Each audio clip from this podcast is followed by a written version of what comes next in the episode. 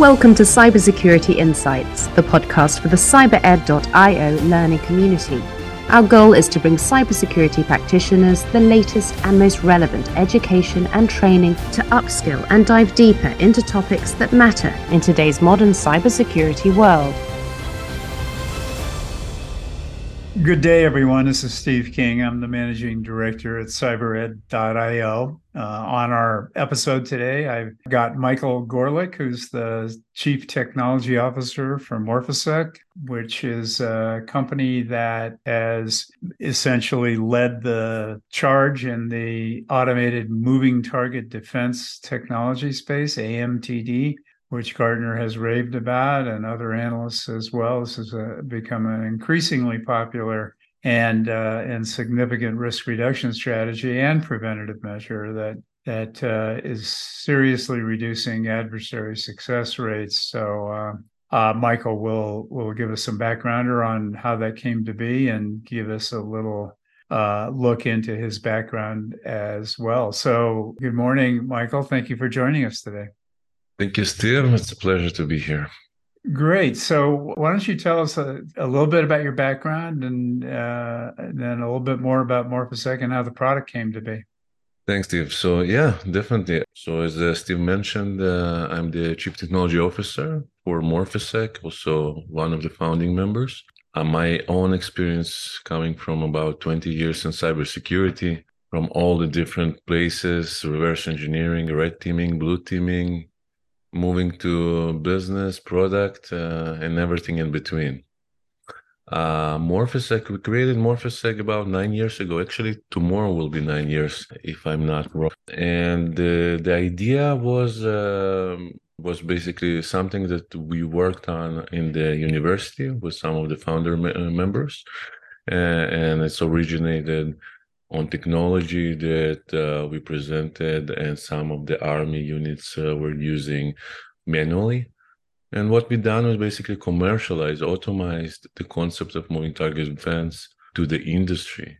And starting from then, we today have around 9 million endpoints protected by Morphisec, around 5,000 businesses that we are protecting we see around 30,000 attacks per day that are breaking through the EDRs and EPPs. And we definitely, I'm sure we will talk about the technology very soon.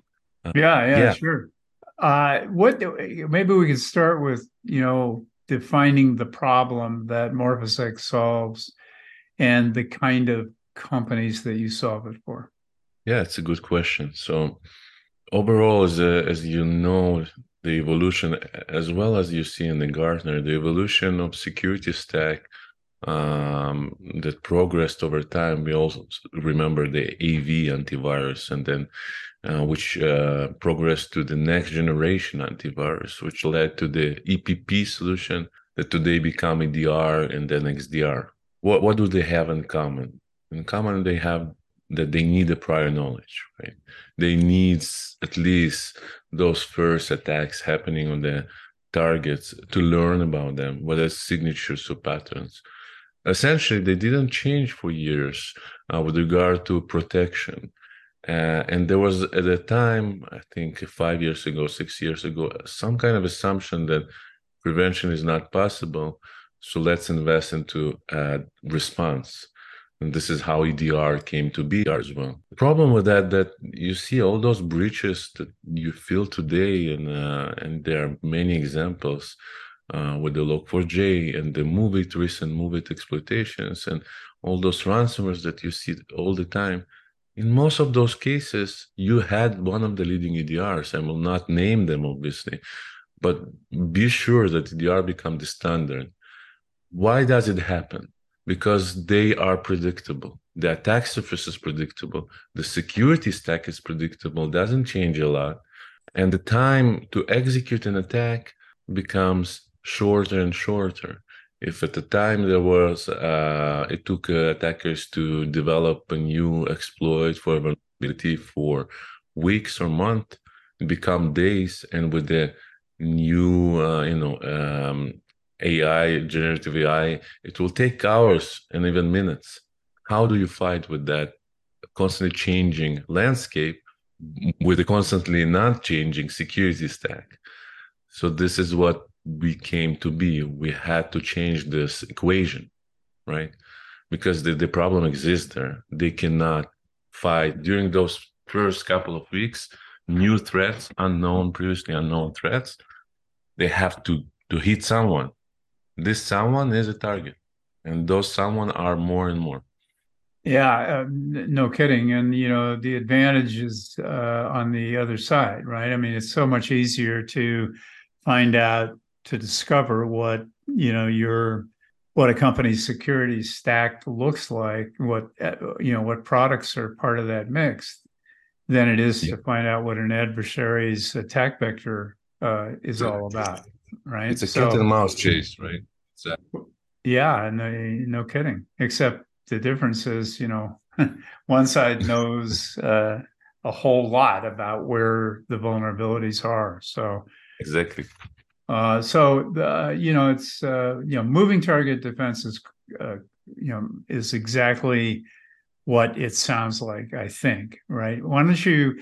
You know, the whole idea of morphing the target uh, in, let's call it near real time um, is a really cool notion. Can you can you help our audience understand kind of how that works a little bit? Yeah. So yeah, per, for sure. Yeah. So the whole concept of moving target defense is not new. It was established by the Homeland Security in 2014.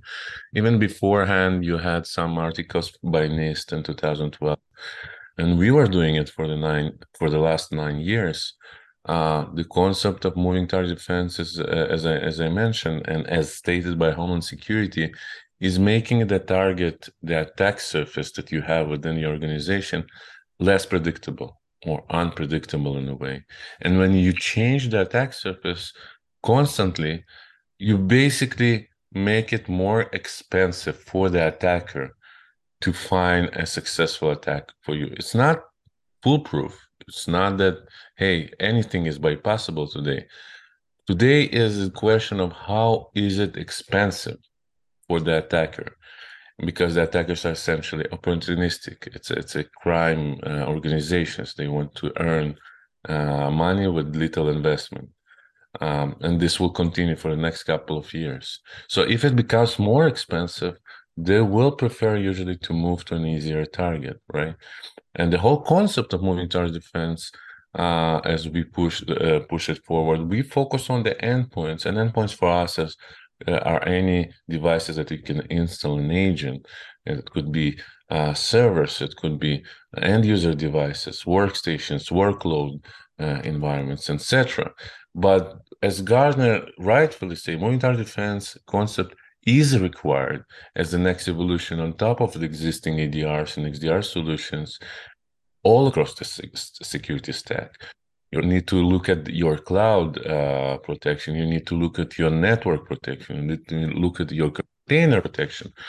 And Morphisec is is leading uh, and probably the most mature company at the endpoint protection, which I define just. What do we do really uh, when we are talking about changing the attack surface constantly? Think about changing. Hey, changing the the concept of structures of credentials right? You are trying to steal credentials from chrome but the attacker doesn't know where is the database of credentials. It's moved constantly moved and randomized. Now gartner also states rightfully and this is what we implemented that automated moving defense cons- uh, is constructed of two concepts. One is changing and moving the attack surface. The other one is deception which plays a significant role because changing and moving the attack surface is great, but it's not necessarily uh, providing you any threat intelligence or you can learn something from the attack. The attack just fails because it doesn't anything. You have to have deception to basically give the attackers the option, the ability to find your own controlled resources. Uh, so a real moving target defense is composed of those two concepts. So if if we are going back to the examples of credentials, for example, then it's it's changing the structures where those are located, but at the same time exposing fictive, non-real credentials. In the same way, doing things in memory and, and coping with the threats of defense evasion, in-memory evasion, credential theft, supply chain, etc. There are many attack vectors you can find and, and provide a real prevention uh, to the existing detection stack, which is also required. Yeah, and in the process, do you do you uh, acquire and store any information about the about the profile of the attacker? In other words, you know, do you do you do you build your own sort of intel database so, uh, so that it adds to you know the behavior or the the known signature uh, population at all? So it's a, it's a good question. One of the biggest advantages and, and the more interesting advantages, because we prevent the attack at the at the very early stage, before any traces have been raised, erased, right, or deleted, we do have an access to a very particular, interesting threat intelligence that others don't. And as a kind of uh, work with the community and society, we even share some of those threat intelligence with the Cyber Threat Alliance and some of vendors today to help them fight against this uh, threat and update their mechanisms to the latest signatures. We obviously have those the earliest possible. We prevent those attacks. Uh, but definitely the threat intelligence is one of the results that we get aside of obviously preventing the attacks. Additional advantages are operational one, which, which we can discuss, uh, which are yeah, uh, sure. The but I, but you don't compete with you know traditional EDR XDR solutions. You're you're you're gonna you're gonna be a, a, a net add to to those detection solutions as well, right? And I assume that any deception te- uh, solutions that at least that I'm aware of, you don't compete with those either because they don't provide the uh, the breadth of of uh, use case that you provide. Is that is that correct? It is it is correct. Exactly as the evolution of EDR be, became from AV, and then you know AV is uh, is important to have on every uh, endpoint, and then detection and response and audit are important to have on top of AV. Uh, moving target defense is, is important to have on top of EDR as an additional preventive layer, right? So we do not compete. 99% of our customers, and I'm throwing numbers here, but are with one of the leading uh, EDR solutions in the market. Uh, and we live side by side, and those attacks that we prevent are usually the ones that bypass the existing EDRs, XDRs, AVs, and EPP solution in many of those cases, um, you would say that maybe the EDR would detect the attack on a later stage because of behavior patterns, etc. But then what's the problem? The problem is that if you have a security team, let's assume you have, and, and you know how sh- big is the shortage of security personnel today in the market, and it will be larger, they will need to respond to those events on a later stage. So obviously, you would like to prevent this event much earlier and save your IT resources, um, your IT resources time that will invest into those events, right? Sure. Uh, you know, and and given what has been going on for the last several months, do you um, anticipate uh, a version of Morphisec products that uh, that have a, a, higher degree of integration with um, generative some generative AI or you know large language learning model approach to um, to automation, or do you already use some of that? Yeah, we already use some of those generative AI's approaches for contextual information as an actionable items, as a recommendation. I think this uh, uh, this change of history is important, and we should leverage it uh, for the goods, right? And and make the best what we can from that.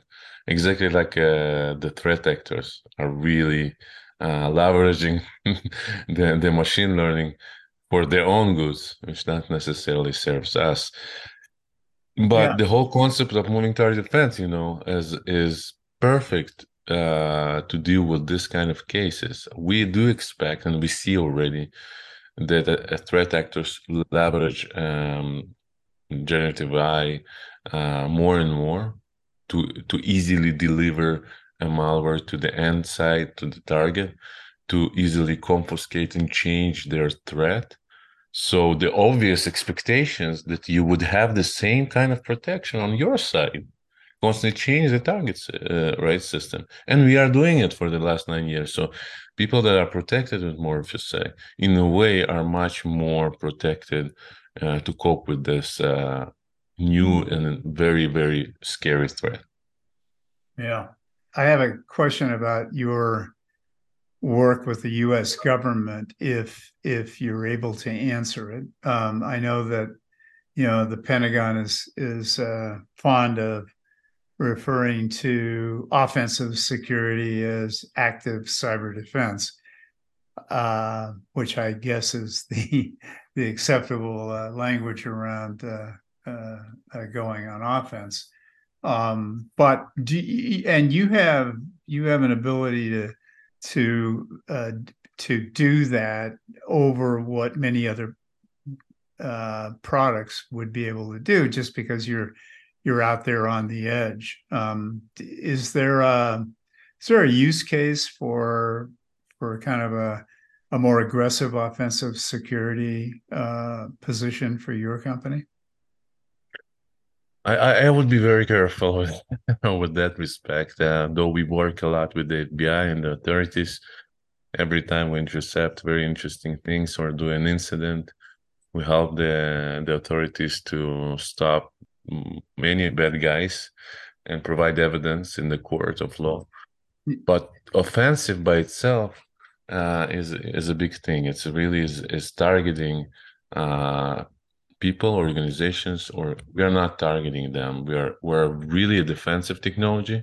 Yes, we provide a very sophisticated, proactive measures as a part of the defense, uh, but we are not uh, doing any offensive uh, operations, uh, and this is a a different, more let's say, more risky place to be for a for a startup or a company. There are definitely some Israeli companies in this in this in that area.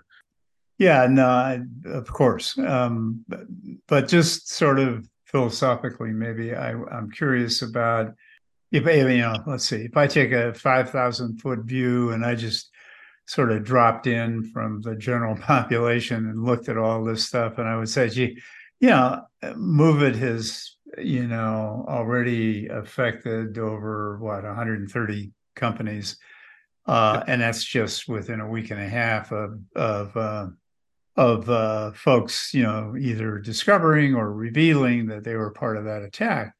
But it's would seem to me, uh, again, my fictional person that just dropped in, that if you were an early uh, attack victim and the MOVEit attack and you had a way to say, hey, this is happening to the other, whatever it is, 18,000 customers, that, and you could do that in close to real time, that you'd have a much better shot at at deflecting, preventing, however you want to determine it. Um, a lot of these attacks that end up being super successful. Um, now, or you know, maybe we're simply witnessing the evidence of attack eh, and not the actual attack itself, which could have happened months ago. But you know, I, I don't know how we're. I guess so. What's the question? I guess the question is, I don't know how we're ever going to stop this stuff until we kind of collaborate as a as a group of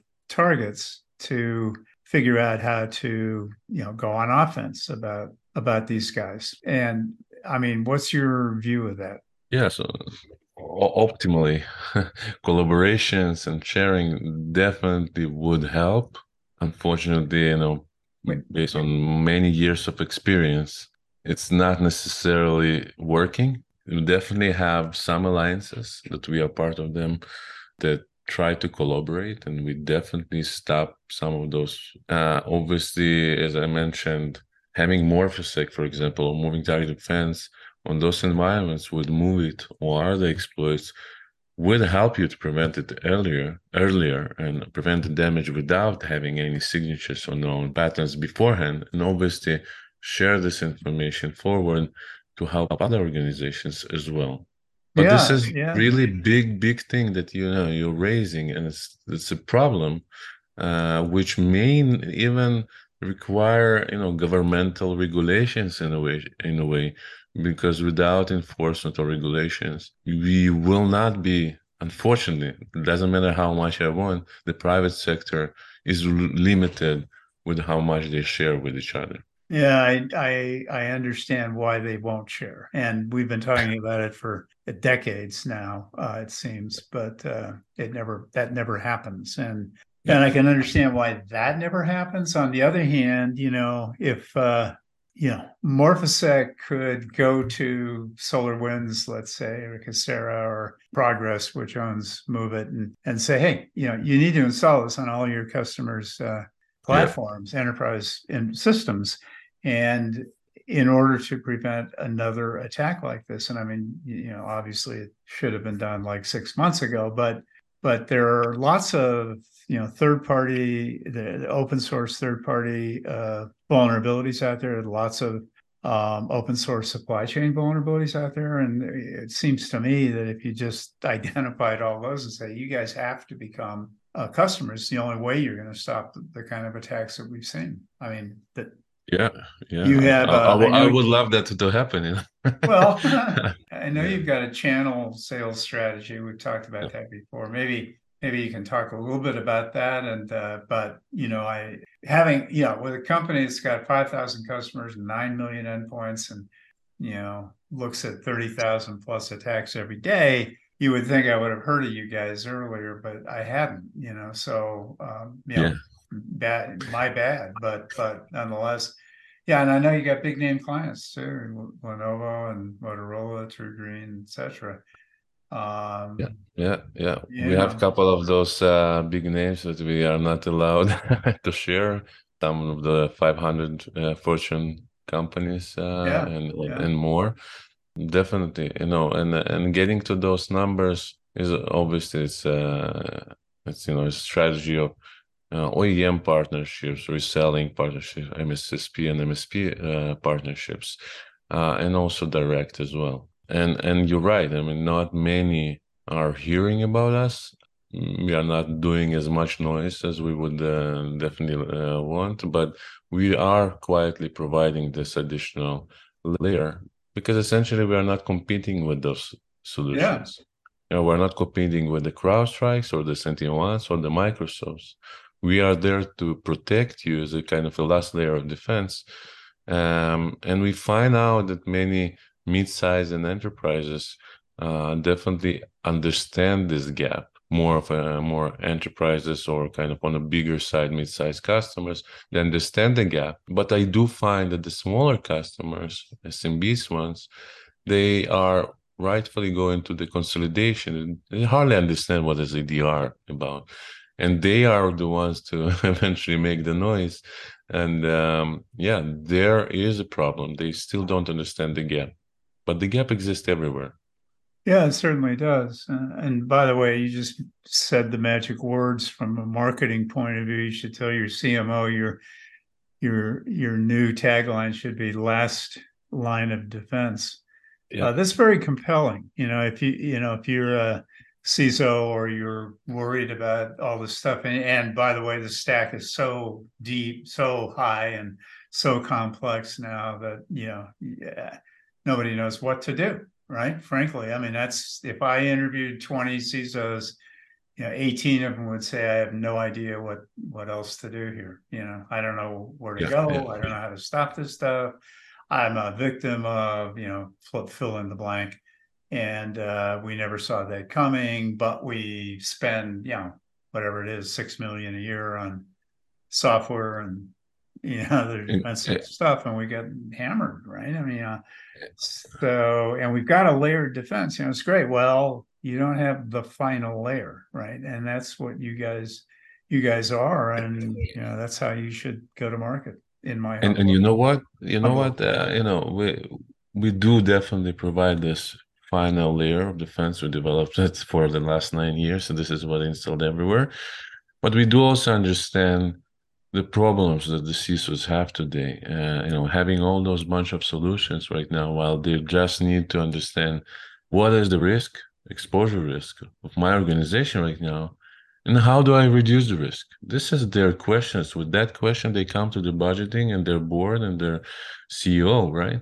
And we understand that question. So we we decided to expand our solution, not only provide the the protection, but also the visibility to the risk. So um, very soon, though it's already running on, on many of our customers, we will officially be also uh, presenting a larger uh, exposure type of platforms, uh, threat exposure management, in which we also provide the solution, but also show you the problem. this will resonate with the stakeholders the money holders, if you will, if you want, if you call them that way, and definitely provides you also visibility to your risk all across your endpoint. Yeah, that makes sense for sure. And anxious to see you do that. Uh, last question, I'm conscious of our clock here, but I just uh, noticed that the I think the research team at Rezilion had audited uh, some number of GitHub uh, instances and found that 30,000 of them were contained um, ChatGPT code and acts and um, instances of of uh, access to OpenAI LLM, and which of course, you know, creates an enormous. Uh, and we talk about visibility, right? An enormous security exposure here. What, what and that's you know, I mean, we're talking, what's it been? You know, like five months since uh, since that product was actually released. Um, so it's uh, what do you what? How are we going to defend against that in the future? Yeah, it's uh, it's a good question. And by the way, so that you know, the Rezilion folks, uh, the the guys there, we were sitting back to back, the same place, same investors uh, and creating our companies. So I know them personally. They're great guys, doing great work, and they definitely show and prove the exposure right now. Exposure is amazing and great, and as I mentioned, I mean definitely uh, generative AI uh, is and will be used right now by the threat vectors, uh, threat actors, adversaries, but also as a vulnerability is exposed, as you just mentioned, to the open source uh, code that are used everywhere. I i would just you know run and and see how can i implement proactive technology within my security stack. Trying to identify those will be a hard job a hard task. Time you know the times become shorter from the time that someone finds one and the time it is being exploited. So the ChatGPT just proved that. You said five months I mean, new stuff reappear, and within a day they're already exploited. But yeah, that's right. The, the, new product re- release cycle is one day. yeah, yeah, yeah, yeah. So you, I mean, the only way is to do uh, things proactively. I mean, you cannot just wait for your neighbor to be in attack so that you know how it happens. Yeah, no kidding. Yeah. Hmm. Yeah. Well, lots to think about, lots of challenges, which is great. Uh, you know, in a macabre sort of way, it's great for you guys because, you know, from my point of view, you've got such a huge home run here that uh, I, I, I'm sure you'll be wild, even more wildly successful than you already are. So, uh, best of luck and and thank you, thank you again, Michael, for for taking the time to to sit with us this morning and chat about this these topics, which. Uh, I'm pretty sure are interesting to our audience. So, um, so once again, this is Michael Gorelik, who's the Chief Technology Officer of Morphisec, and we appreciate his time. Thank you, Steve. Thank, thank you for having me. Yeah, sure. And thanks to our audience. I hope you guys enjoyed it. And uh, until next time, this is Steve King, your host, signing off.